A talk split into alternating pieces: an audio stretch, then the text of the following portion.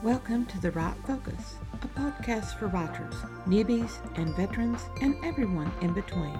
We're hosted by Emma Lee with the assistance of Remy Black and Edie Rooms, all from Writers Inc. Books. Our focus is productivity, process, craft, and tools. Each episode lasts as long as it takes to fix a quick dinner, drive a short commute, or take a brisk walk. Resources and links are in the show notes. Visit us at thewritefocus.blogspot.com. Now, on to this week's episode.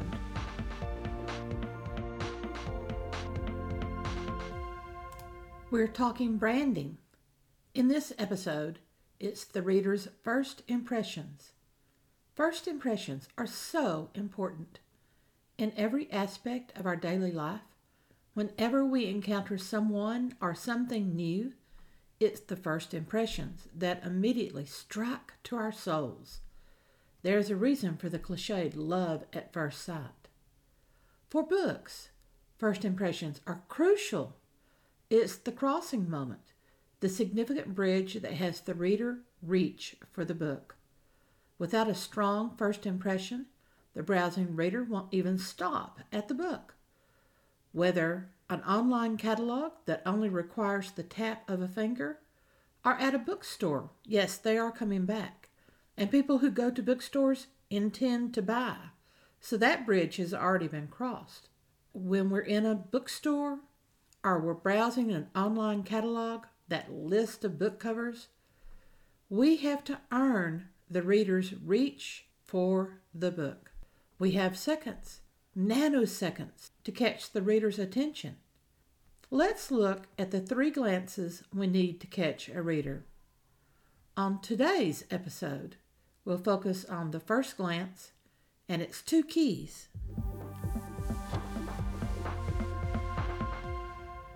Those crucial first impressions. When we're writing our great opus, thousands upon thousands of words over days and weeks and months, we forget that readers rely on a nanosecond for a first impression when they decide to purchase our story. That reader, browsing through an ebook retailer or standing in the bookstore, won't see the carefully crafted words on each page, won't know how the theme is developed through symbols, and won't feel the angst of the protagonist because of betrayals by friends and life. That reader only cares that the book promises a great story to engage with. We have three glances to snare readers. The purchase will only occur if those three glances create a strong first impression that hooks the potential reader. Don't believe me? Here's two examples we all can share. How many times have you walked away from an introduction with the thought, that was a waste of space? Days later, you discover the person you just met had the information you'd spent hours searching for. But that bad first impression kept you from delving into that person's talents.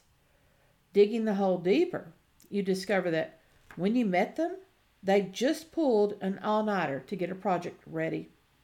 How many times have you gone on a blind date and left with not for me as a steady chant. Weeks later, an acquaintance gushes over her blind date, and you discover it was the same guy. When you met him, he wasn't like that. When you meet him again, he's nothing like the first impression, and you wonder for days what made the difference. First impressions matter. Our parents and grandparents preached that mantra. Slovenly teens and early twenties we didn't understand, not until we missed a few great opportunities. Even with books, first impressions matter. Word of mouth might get readers to our book, but readers won't touch it if a single thing turns them off. Mimicking successful covers by other writers might suck in a few readers, but those readers won't come back if they don't get the experience that they expected. Unsatisfied readers are more likely than any others to leave bad reviews. You may have heard that great reviews are the key, and four and five star reviews are helpful in selling the book. Great reviews often provide a quick sample of the story. The reviews are like the former small bookstore owner who gives a recommendation to the buyer looking for a new read. However, and this is a big however, Shout it from the rooftops. However, the review comes after the first glance at the cover. That first glance was needed to slow down the browsing consumer. In the slowdown, the consumer reads the market copy and then any reviews. Only after those two points will the reader consider buying the book. First impressions, therefore, come before the market copy and the reviews. As for the reviews on the cover by other authors and by major media outlets, many people never read those. Like me, they've been burned too often by other advertising gimmicks. They don't trust paid reviews. All those reviews that mention a quid pro quo, I wrote this review after being given a free ARC, are discounted. So, we're back to that crucial first impression. We're after the browsing reader. Any reader that we don't manage to hook will just swim on by. We need the first impression hook. Writing a great story with connectable characters and sufficient plot twist will keep readers engaged to the last page. Crafting a successful mystery with a great ending will draw readers to the next book that we publish. It's the very first hook that we need, the hook that has the reader reaching for our stories. The first impression hook is the first step in building our writing name. How do we catch the readers who have never heard of us? How do we get them to buy when they've never read our works? Here's the scary part we only get three glances to lure them into that first buy. So, how do we hook readers? How do we get them to take the three glances that ensure a sale? A reader's first impression is built with three glances. We can hook the reader by 1. Capturing the story in three words, 2. Branding our series through iconography, and 3. Using clever titling or cover copy. These three principles should guide everything after we type the end on the manuscript. As writers, our job is not over after the end. The tougher job comes next marketing or promotions. All the ads in the world won't sell the book. All the reviews from friends and relatives won't sell the book. Make a bad first impression, and nothing will happen. Newly published writers can learn from those who've gone before. Let's explore the three glance principles and then apply them to three extremely successful series to see how professional marketing departments increase the writer's success from selling to mega selling.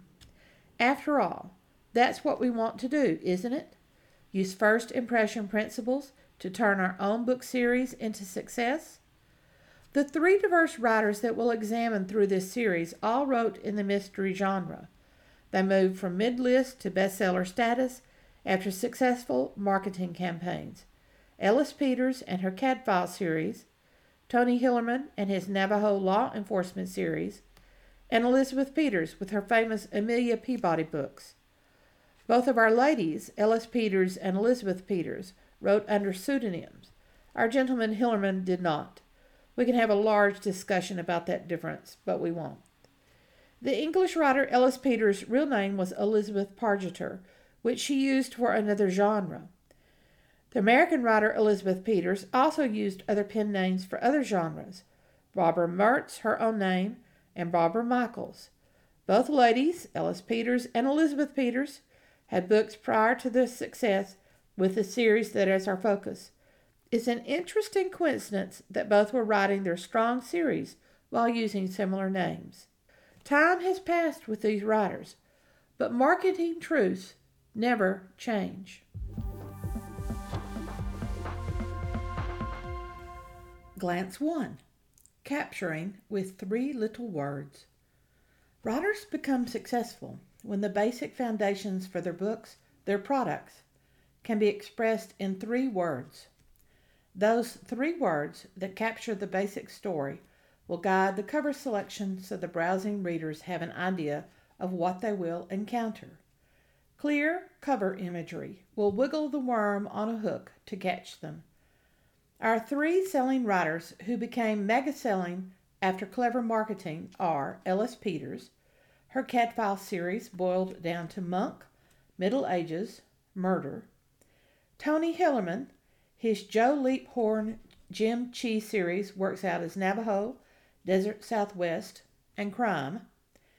And Elizabeth Peters, who created her Amelia Peabody series by mixing danger in Egypt with archaeology and snark. Yes, I'm going back two or three decades. Yes, the marketplace is filling up with new writers, but the writers of previous decades are also our competition. And the covers that helped create success for these writers can help us as well. We don't want to mimic their covers, yet we do want to use the marketing principles that guided their success.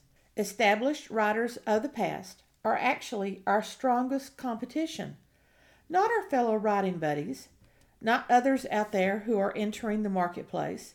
The established writers who have proved over and over that they can tell a story. Their books are rapidly being converted to electronic format, and new readers are finding them and glomming their backlist rather than trying for new writers who will disappoint because the quality of writing is lacking. Why did I pick these three writers, Ellis Peters, Tony Hillerman, and Elizabeth Peters? Well, after a bit of a rocky start, each writer's publishing company settled into a marketing campaign that started drawing reader attention just from appearance on the shelf. That's where we're starting.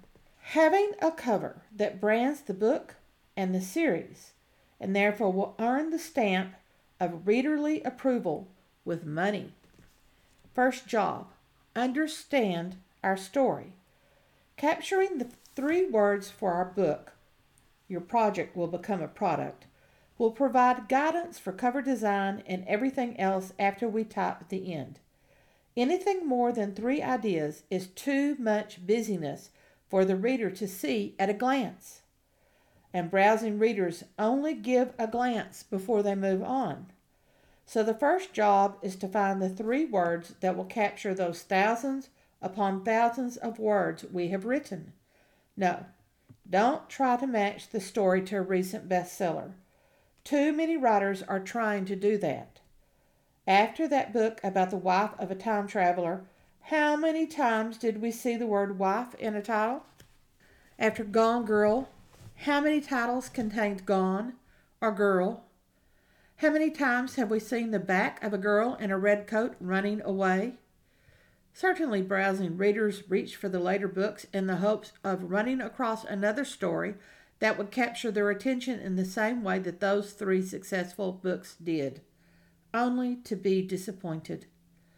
After dozens of unsatisfied encounters with those words and images, the browsing readers will begin to ignore those images, they'll return to looking for something new. Boil the story down to three words, basic elements something about the primary character, something about the setting, and one other thing that's very different yet somehow familiar. We're creating a niche market within our genre. When we can capture these three elements in the cover image, the cover will create the reader's first impression of our story just from a glance. Here are those three words that provide keys keys one and two. The Middle Ages doesn't seem very interesting until it's a monk solving murders the peaceful contemplative life juxtaposed with the gruesome violence of murder snares attention. Ellis Peters hit two niche markets with her Cadfael series Lovers of a Medieval History and Lovers of Mystery. The first book was published in 1977. The TV series wasn't produced until 1994. When we capture the three important words with a cover image, life becomes simple. First key strong juxtaposition of the person with the event. A peaceful monk who grows herbs deals with foul murder during a bloody moment of English history. Everyone knows about monks. A monk who solves crimes? Familiar yet different. Second key niche markets are important. What niche markets can we capture? How many niche markets? The Cadfael series combined three markets mystery, history, religious characters. Four covers for the first Ellis Peters Cadfael novel, A Morbid Taste for Bones, display the struggle marketing had with the branding for the series. Remember, you can view these covers at a link in the show notes. The first Cadfael book appeared in 1977, and the first cover looks more like a coven and a ghost story than a mystery novel set in the early Middle Ages with a monk who solves crimes with forensic evidence. The next cover is the 1980s, focused on a sole monk. The cover appears to be designed for the religious reader. The recent 2011 cover played on the medieval monk and murder, but it's not very attractive. It would show well on black and white e readers, which was the electronic marketplace at the time. The next covers, however, aren't much better. It's the 1994 edition that started the breakout of Ellis Peters' Cadfael series worldwide, coinciding with the first episodes in the TV series. One wonders if the TV marketers gave guidance to the book industry.